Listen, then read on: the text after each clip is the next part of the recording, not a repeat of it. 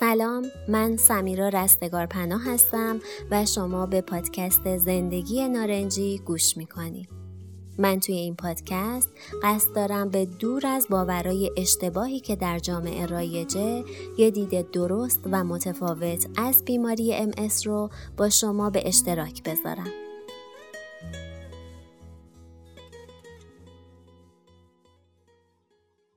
در گذشت خسرو آواز ایران استاد محمد رضا شجریان رو خدمت تمامی دوستدارانش تسلیت ارز می کنم. بزرگ مردی بی بدیل که مهمترین نماد فرهنگ و چهره موسیقی سنتی ایران زمین بود. صدایش جاویدان.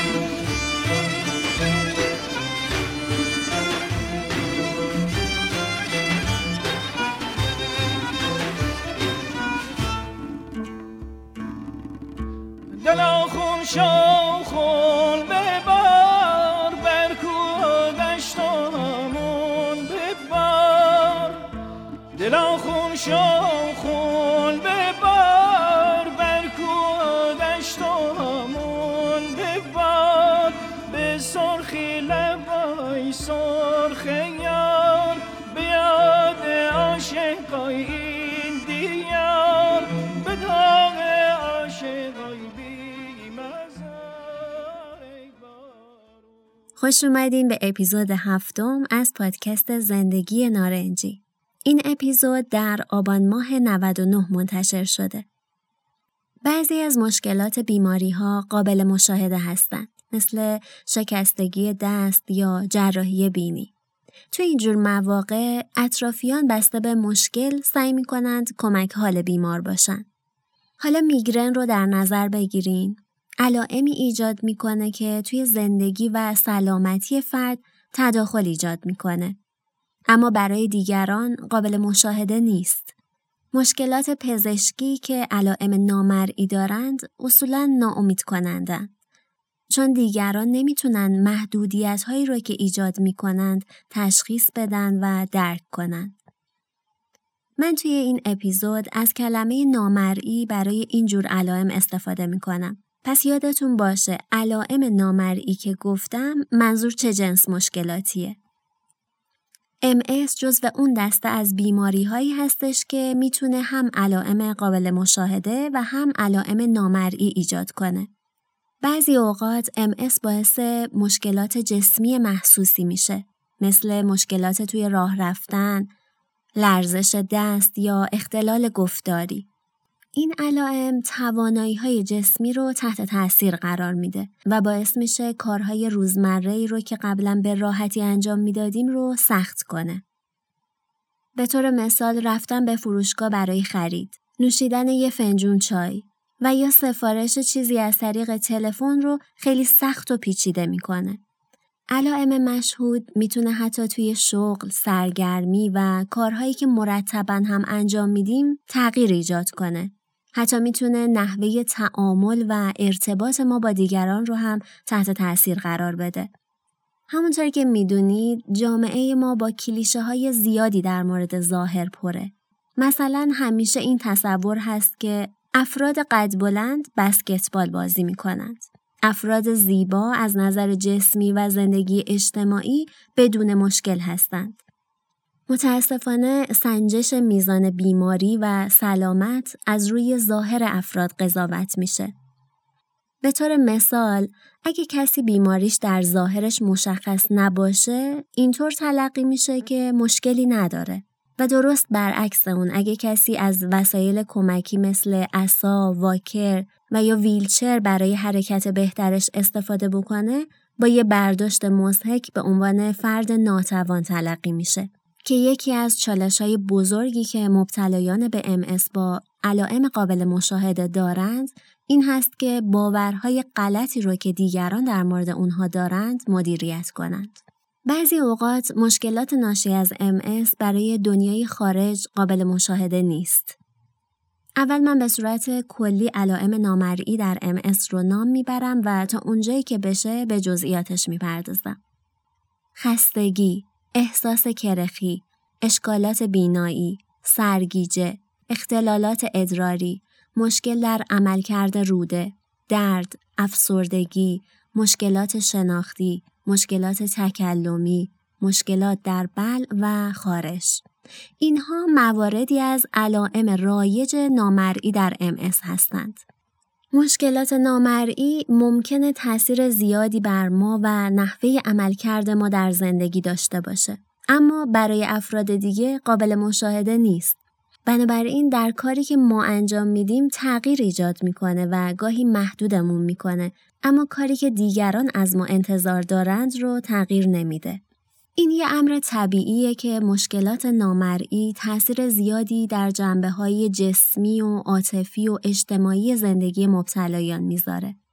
حتی مطالعه‌ای که در سال 2008 در خصوص علائم نامرئی در مبتلایان به MS انجام شد، نشون داد که حداقل در 11 سال اول مواجهه با این بیماری، علائم نامرئی به میزان زیادی احتمال داره که باعث پریشانی سلامتی بشن. علائم نامرئی رو میشه به دوست نامرئی که ممکنه اکثرا توی 4-5 سالگی داشتیم تشبیه کرد.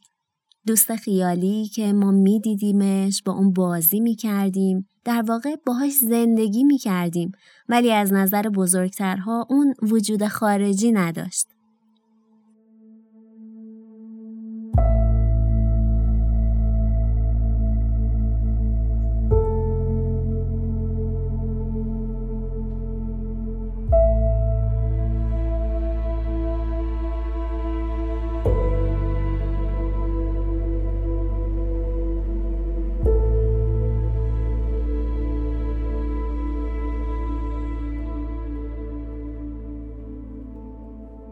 افسردگی یکی از علائم رایج MS که غیر قابل مشاهده است.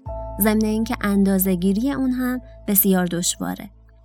برای توضیح افسردگی بهتر قبلش استرس ها رو بشناسیم.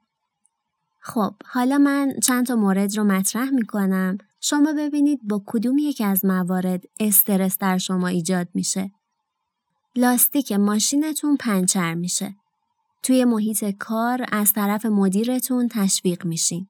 به یه مهمونی دعوت میشین که تا ساعت دوی بامداد طول می‌کشه. تخت خواب جدیدی که سفارش دادین براتون ارسال میشه. آنفلانزا گرفتین و تب شدیدی دارین. به نظرتون کدوم مورد استرسا بود؟ شاید باورتون نشه ولی همه اینها استرس هستند. اگه فکر می‌کنید که استرس چیزیه که باعث نگرانی میشه باید بگم که کاملا در اشتباه هستیم. استرس انواع مختلفی از چیزهاست. چیزهای خوش، چیزهای غمناک، چیزهای آلرژیک، چیزهایی که در واقع حساسیت ایجاد می‌کنن. میزان استرس در بسیاری از مردم اونقدر زیاده که حتی تصورش رو هم نمی کنند. استرس دقیقا چیه؟ در واقع برای ما کلمه استرس به معنی نگرانیه. اما بدن ما تعریف گسترده تری برای استرس داره. برای بدن ما استرس به معنی تغییره. حالا اینجا رو خوب دقت کنید. هر چیزی که باعث تغییر توی زندگی عادی ما بشه استرس داست. فرقی نمی‌کنه که تغییر خوب باشه یا تغییر بد باشه. هر دو استرس میارن. وقتی که شما منزل دلخواهتون رو پیدا کردین و آماده نقل مکان به اونجا هستین این استرسه. اگه خدایی نکرده پاتون شکسته این هم استرسه. خوب یا بد اگه تغییری توی زندگی شماست تا جایی که به بدن شما مربوط میشه استرسه. حتی تغییرات تخیلی هم استرس هستن. حالا تغییرات تخیلی چیه؟ تغییراتی که ما در تصورمون به اون فکر می‌کنیم. دقیقا همون چیزی که ما اسمش رو نگرانی می‌ذاریم. تا حالا شده از دست دادن عزیزانتون رو تصور کنید و تا اونجایی پیش برین که توی مراسم ترهیم چی بپوشین. تا حالا شده نگران از دست دادن کارتون باشین. یا هیجان ترفی گرفتن توی کارتون رو داشته باشین؟ چه خوب چه بد تمامش استرسه. پس دقت کنید هر چیز که باعث تغییر در روال عادی زندگی روزمره ما میشه استرس است. هر چیز که باعث تغییر در سلامت بدن ما بشه استرس است. خب بیایید با هم نگاهی به انواع استرس بندازیم. مواردی که اونقدر شایع هستند که ما ممکنه حتی تصور استرسا بودن اونها رو هم نداشته باشیم. مواردی رو که الان می‌خوام بگم تغییراتی که توی زندگی ما پیش میاره و میزان استرسی که بابت هر کدوم به ما تحمیل میشه رو نشون میده. این لیست رو کامل نمی‌خونم که از حوصله جمع خارج نشه ولی حتما لیست کامل و نحوه محاسبه اون رو براتون در کانال تلگرام قرار میدم. مرگ همسر با میزان استرس 100 در صدر جدول استرس قرار داره. بعد از اون طلاق، جدا شدن از دوست صمیمی، مرگ یکی از افراد نزدیک خانواده بجز همسر با میزان 60 بیماری یا زخمی شدن شدید، ازدواج، اخراج شدن از محل کار با میزان 45 آشتی کردن با همسر یا دوست صمیمی، بازنشستگی، تغییر در وضعیت سلامتی افراد درجه یک فامیل با میزان چهل، باردار شدن یا باردار کردن، مشکلات جنسی، تغییر شغل با میزان 35 مرگ یکی از دوستان نزدیک به جز افراد خانواده، جر و بحث با همسر یا یکی از اعضای خانواده با میزان سی، خواب کمتر از 8 ساعت در شب و مشکل با فرزندان با میزان 25، شروع یا خاتمه تحصیل، تغییر در شرایط زندگی مثل تغییر دکوراسیون خونه، تغییر در عادتهای شخصی مثل تغییر در رژیم غذایی، ورزش کردن، کشیدن سیگار، حساسیت های مزمن بدن، مشکل با رئیس در محل کار با میزان 20، نقل مکان به منزل جدید با میزان 15، تعطیلات با میزان 10 و نقض جزئی قانون با میزان 5 مشخص میشه. اگه می‌خواین میزان استرستون رو بسنجین، یک سال اخیر زندگی رو در نظر بگیرین، نمره اتفاقاتی که براتون پیش اومده رو طبق مواردی که گفتم جمع بزنید. عددی که به دست میاد احتمالاً باعث تعجبتون میشه. اگه مجموع نمره های شما ظرف دوازده ماه گذشته 250 یا بیشتر بود به این معنیه که استرس بیش از حد به شما وارد شده. البته این میزان برای افرادی که از نظر حد تحمل استرس در سطح طبیعی و نرمال هستند. وگرنه این میزان برای کسانی که حد تحمل پایینی دارند در حدود 150. استرس بیش از حد ما رو مریض می‌کنه. تحمل فشار بیش از حد استرس مثل این میمونه که توستر برقی رو برای مدت طولانی در حالت روشن نگه داریم یا یه نیروگاه اتمی از حد اکثر توان مجازش بگذره. دیر یا زود چیزی میسوزه یا منفجر میشه. تأثیرات استرس بیش از حد به روی معده، قدرت درون ریز، قلب و پوست از مدتها قبل شناخته شده بود. اما تأثیرات اون به روی مغز به تازگی کشف شده.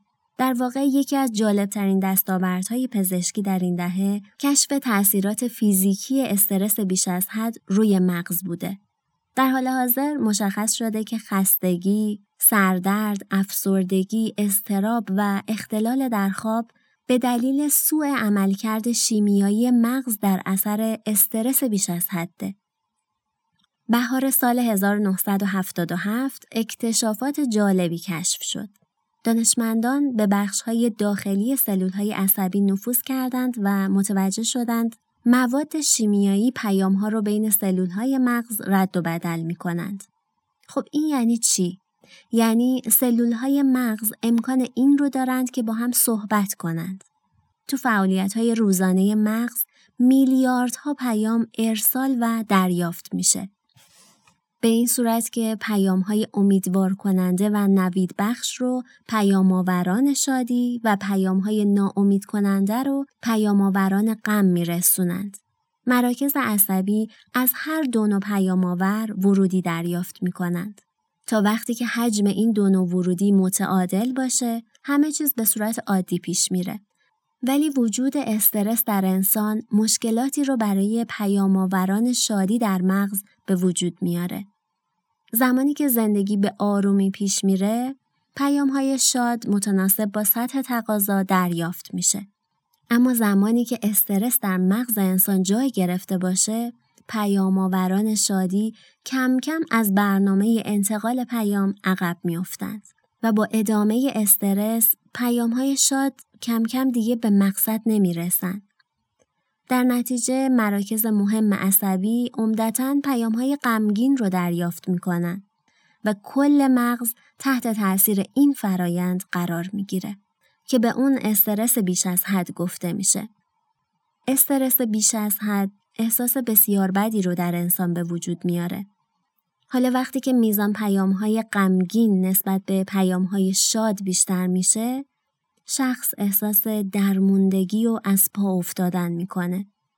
عوارضی مثل احساس خستگی، بیخوابی یا خواب بدون رفع خستگی، کمبود انرژی، انواع دردها و بالاخره لذت نبردن از زندگی. تو این شرایطی که فرد دچار افسردگی و استراب میشه. بریم یه آهنگ گوش بدیم و یکم از موضوع فاصله بگیریم. ترانه زیبای لیلانه با آواز دوست خوش صدا اکرم فقانزاده که از همتیمی های ماست و مبتلا به ام این آهنگ رو به همراه هاشم فرهادی اجرا کرده. بشنویم.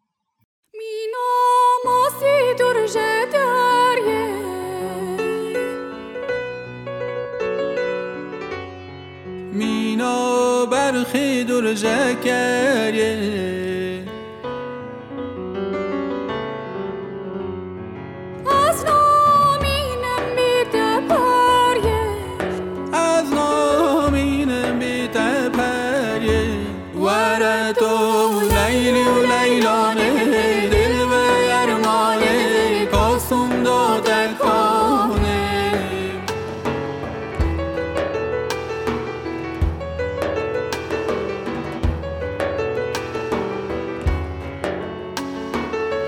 لب شیرینه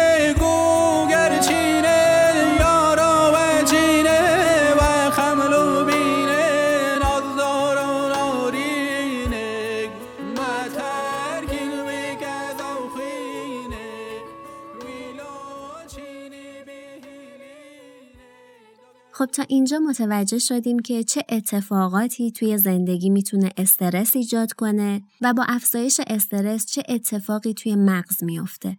بریم سه تا از پیامآوران شادی رو بشناسیم و ببینیم هر کدوم چه وظیفه ای دارن. سروتونین اصولاً با عنوان احساس خوب شناخته میشه. برای اینکه ما بتونیم خواب راحتی داشته باشیم، سروتونین باید عملکرد مناسبی داشته باشه. در واقع سروتونین مسئول اطمینان داشتن از این مسئله است که فیزیولوژی بدن ما برای خواب تنظیم شده. اگه سروتونین کارش رو به خوبی انجام نده، ما هر چقدر هم که تلاش کنیم نمی‌تونیم یه خواب آسوده و راحت داشته باشیم.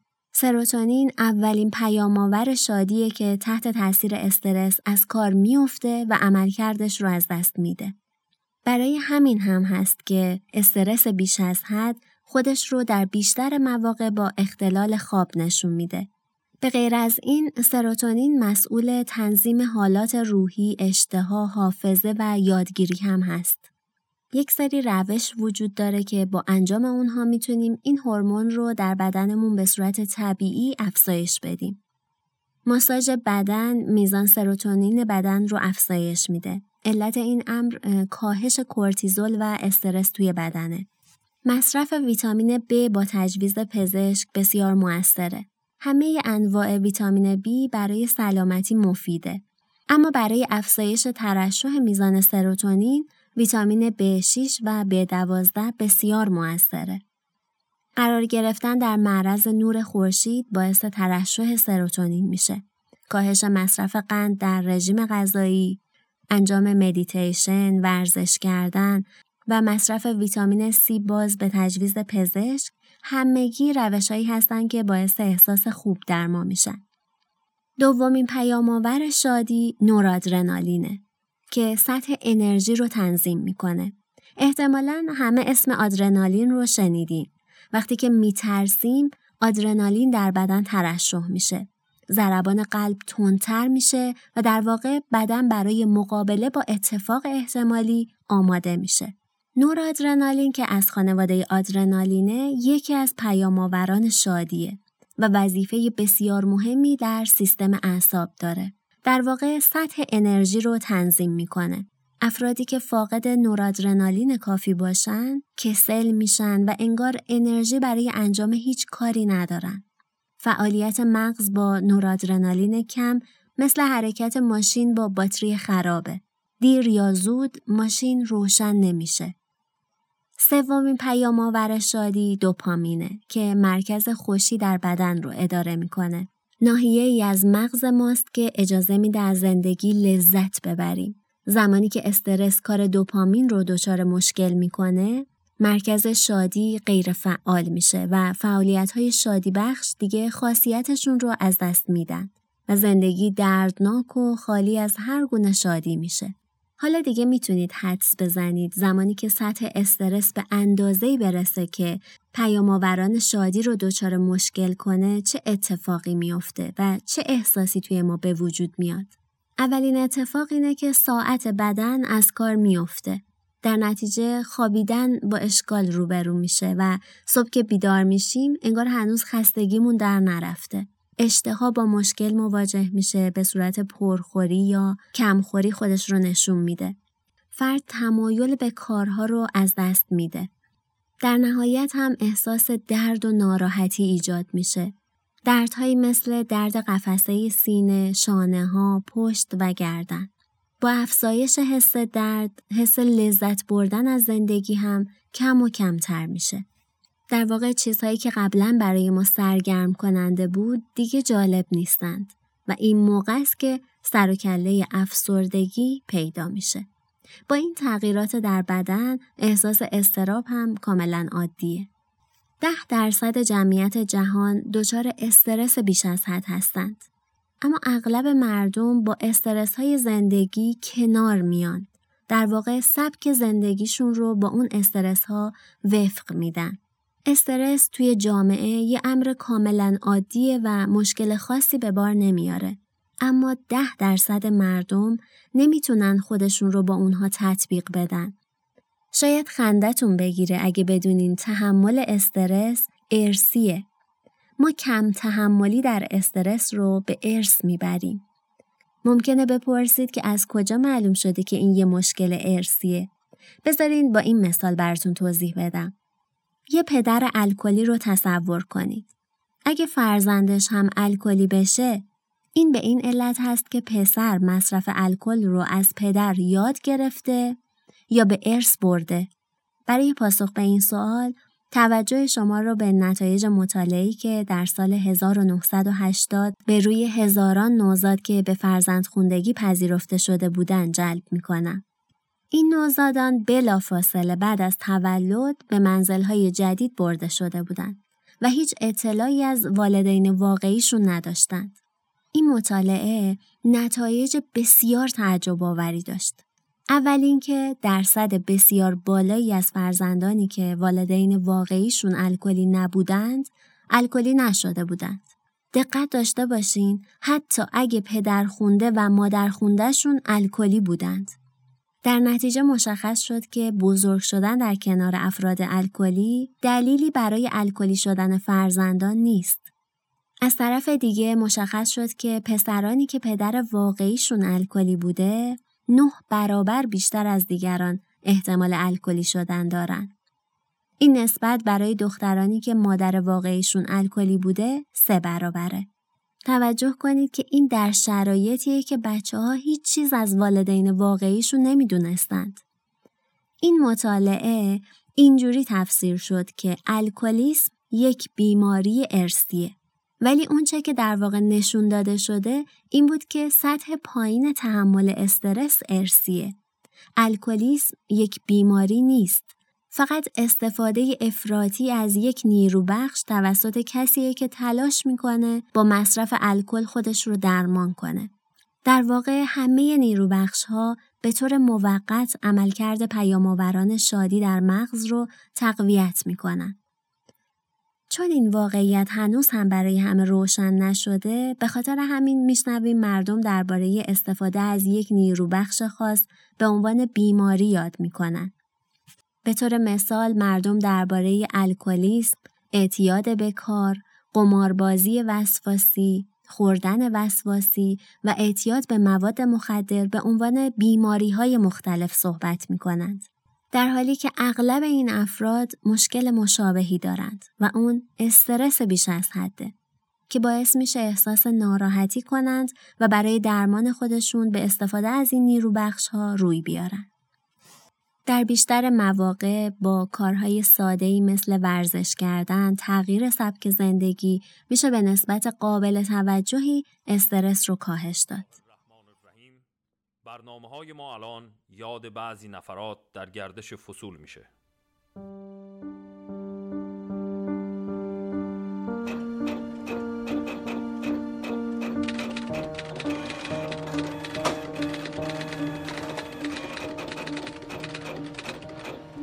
پاییز که میشه ما بی اختیار میریم اتاق جمشید.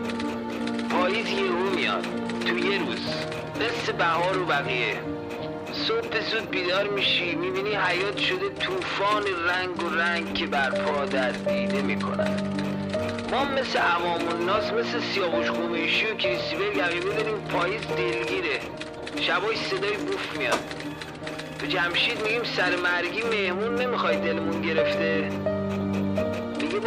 کجاش دلگیره نگاه نارنجی ها رو. نگاه نارنجی ها رو. به زبان حال با انسان سخن میگه. خورمالو رو ببین میگم جمشید نارنجی چیه؟ مهر آبان وای از آذر. چجوری بگذرونیم امسالو؟ تولد جمشید آبانه. خب معلوم خوشش میاد. راه میره میگه دنیا یعنی محاسن پاییز. میگم خب مثلا چهار تا مثال بزن از این محاسن. میگه دلبر لباس قشنگا رو تو گنجه در میاره. پایین کمی لخت بالا کت و کلوف آدم حز می‌کنه. میگم اولا چشیدو در میاره ما دو من این که نصفش معایبه. حیف تابستون نبود که همش لخت. یه چای میریزه می‌ذاره جلومون. میگه حالا دلبر هیچی. شبا چی میگی؟ مگه تو خود عاشق شبا نیستی؟ پاییز همش شب دیگه. نصف روز غروبه. میگم آقا ما دو ساعت شب بستمونه. زیادم هست. می‌خوایم زودتر بیدار شیم تموم شه. یه چراغ می‌ذاریم اون گوشه تاریک روشن میشینیم ستاره میشمونیم تا ساعت چه زاید باز. میگه چایت دهن افتاد. جمشید اگه پاییز اینقدری که تو میگی خوبه چرا ما هر سال روز اول پاییز دلمون خالی میشه؟ همه به این زرد و نارنجی نگاه می‌کنن حالشون جا میاد. چرا ما بلد نیستیم؟ چرا همه رفته بودناشونو می‌ذارن واسه پاییز؟ چرا پاییز هیچکی بر نمیگرده؟ جمشید یه سیبیل نازک داره سفید شده خیلی سال اینجاست. همه پاییزای آسایشگاه رو دیده. میگه این درخت بزرگی نا نداره. وگرنه می‌گفتم پاییز بود. پاییز بود که نهال برای همیشه از پیشمون رفت. سال 90 یکی از دوستان صمیمیم رو از دست دادم. اولین تجربه از دست دادن یه عزیز. راستش ما یه گروه چهار نفره بودیم که نه تنها چندین سال همکار بودیم و بیشترین تایم رو با هم میگذروندیم جدای از کار به شدت با هم رفیق بودیم و کلی خاطره داشتیم. شخصیت فوقالعاده خاص و تاثیرگذاری که نهال در بین اطرافیانش داشت جای خالیش رو بیشتر نشون می‌داد. فوت ناگهانی نهال باعث شد من و دوستام غم شدیدی رو تجربه کنیم که تا حالا تجربه نکرده بودیم یا حداقل من تجربه نکرده بودم. این قضیه برای همه ما سخت بود. ولی راستش حزمش برای من توی اون زمان غیر ممکن بود. این قضیه برای من به قدری دردناک و بغرنج بود که به راحتی می‌تونم بگم بعد از رفتنش من چندین سال پیر شدم. قصد ناراحت کردنتون رو نداشتم. دلیل اینکه این موضوع رو مطرح کردم این هستش که با رفتن نهال هر سه نفرمون در غم از دست دادن رفیقمون به سوگ نشسته بودیم.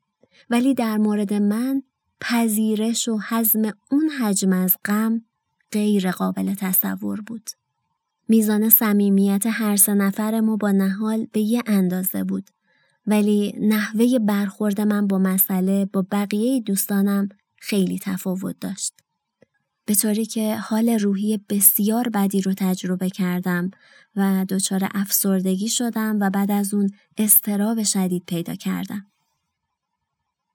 اینکه بعضی از عکس های ما نسبت به وقایع ناراحت کننده اطرافمون به صورت ناخودآگاهه درست ولی مدیریت اصلی هیجانات و احساسات کاملا به عهده خودمونه. الان که به گذشته برمیگردم علت حال روحی خرابم رو بیشتر متوجه وادادن شخص خودم می‌دونم تا اون اتفاق تلخ. اگه تو مواقع سخت خودمون نمی‌تونیم احساسات و ناراحتی رو مدیریت کنیم هیچ اشکالی نداره که از یه نیروی بیرونی کمک بگیریم. مثل یه مشاور، روان درمانگر یا بعضی آرام بخش ها که توسط پزشک متخصص تجویز میشه. می‌دونی رفیق، زندگی پر از شادی و غمه. شاید غماش پررنگتر و موندگارتر از شادیاشم باشه. این اتفاق تجربه شد تا خودم رو بهتر بلد بشم و یاد بگیرم چطوری احساساتم رو مدیریت کنم. نهال جدایی از شخصیت منحصر به فرد و گذاری که داشت، سلیقه خاصی هم توی انتخاب و شنیدن موسیقی داشت. بریم یکی از آهنگای مورد علاقش رو به یادش با هم بشنویم.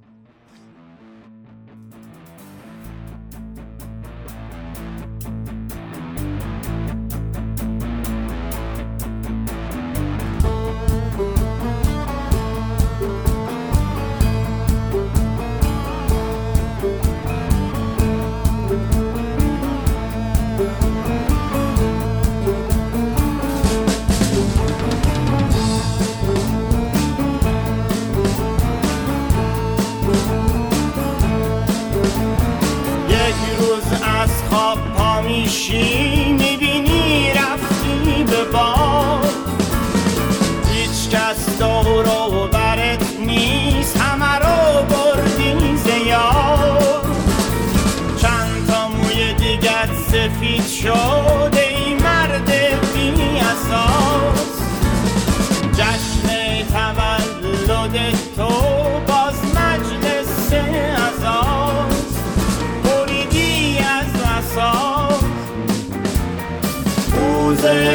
پشتت بیشتر شد شونه ها افتاده تر.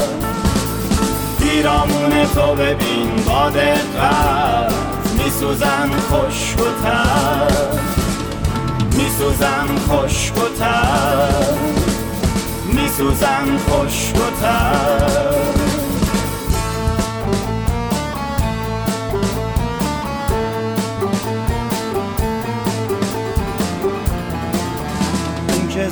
زاده آسیایی رو میگن جبر جغرافیایی.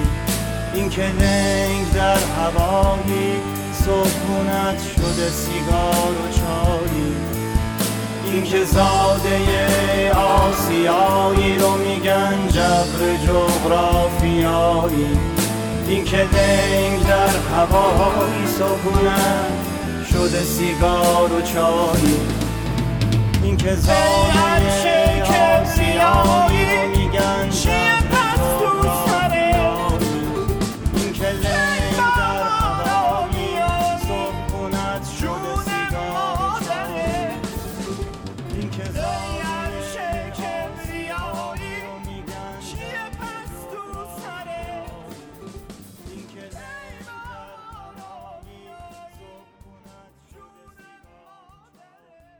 آهنگ جبر از محسن نامجو رو شنیدیم. تصمیم دارم از این به بعد یه قسمت جدید توی هر اپیزود به نام قول و قرار در نظر بگیرم. اولین قول و قرار رو بشنویم بعد بیشتر در موردش توضیح میدم. سلام بچه ها حالتون چطوره؟ امیدوارم که عالی باشین من نگارم 33 سالم از تهران مبتلا هستم به MS دلتون نخوادونم از 16 سالگی. رشته تحصیلیم تربیت بدنی و علوم ورزشیه و یکی از بزرگترین نقاط عطف زندگی من ورزش و رفتن به هنرستان تربیت بدنی. دقیقا مصادف با سالی بود که مبتلا شدم به MS بودش. هدفی که دارم و بابت هدفم قولی که می‌خوام بدم اینجا پیش شما که صدا ما میشنوین اینه که به مدت یک ماه سی روز تمام کارهای روتینی که یعنی یه بخشی از کارهای روتینی که قبلا شاید خیلی منظمتر انجام می‌دادم و باهاشون حالم خوب بود یه جورایی میشه گفت به خاطر شرایط سخت توجیه می‌کنم انجام ندادن کارامو و برنامه نداشتنم و دوباره می‌خوام این قول به خودم بدم و اینه که گفتم به مدت سی روز می‌خوام حداقل یک ساعت هر روز فعالیت بدنی. حالا هر نوع ورزشی می‌خواد بشه داشته باشم. روزی یه لیتر آب حتما بخورم. پنج الی ده دقیقه مدیتیشن داشته باشم. چهار تا پنج صفحه کتاب بخونم و به مدت پنج الی ده دقیقه توی هوای بیرون یعنی آزاد بیرون از خونه قرار بگیرم حتی توی تراس توی حیات خونه. این چند تا آیتم جز حالت قراردادیه که با خودم بستم. اینا آیتمای قولیه که می‌خوام بدم و تا سی روز موظفم که انجامش بدم. امیدوارم که موفق باشم و نتیجهش رو به شما برسونم. خیلی خوشحال شدم. دوستتون دارم. خدافز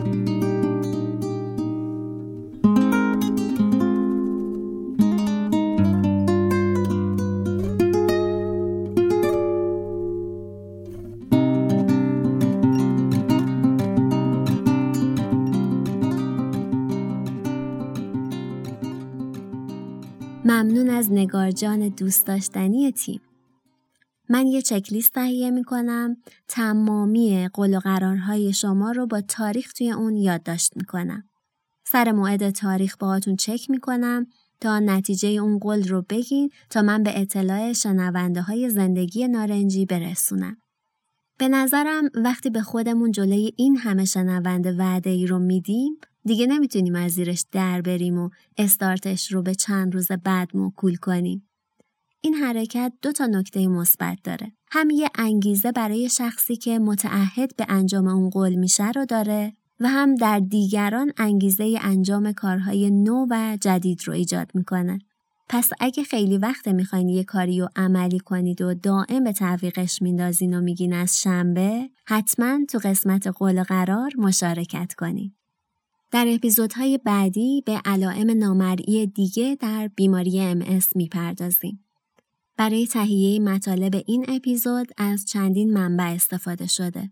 کتاب MS چیست از دکتر شکوفه علایی، نوشته دکتر استیون برنز با ترجمه ابراهیم نقیبزاده مشایخ و مقاله انجمن MS امریکا در خصوص علائم نامرئی با ترجمه خودم. و آهنگ به بارون از استاد محمد رضا شجریان.